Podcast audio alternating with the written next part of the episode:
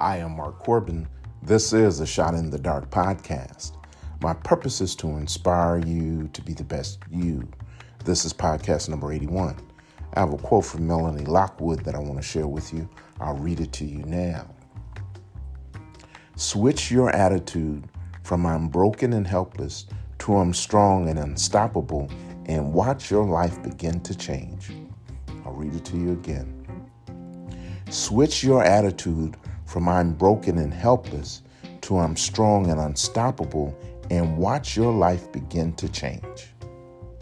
Listen, how you do and what you become in life is all about your attitude. So fix your attitude and go and be and do what God has called and gifted you to become. And oh, by the way, don't worry about them and they.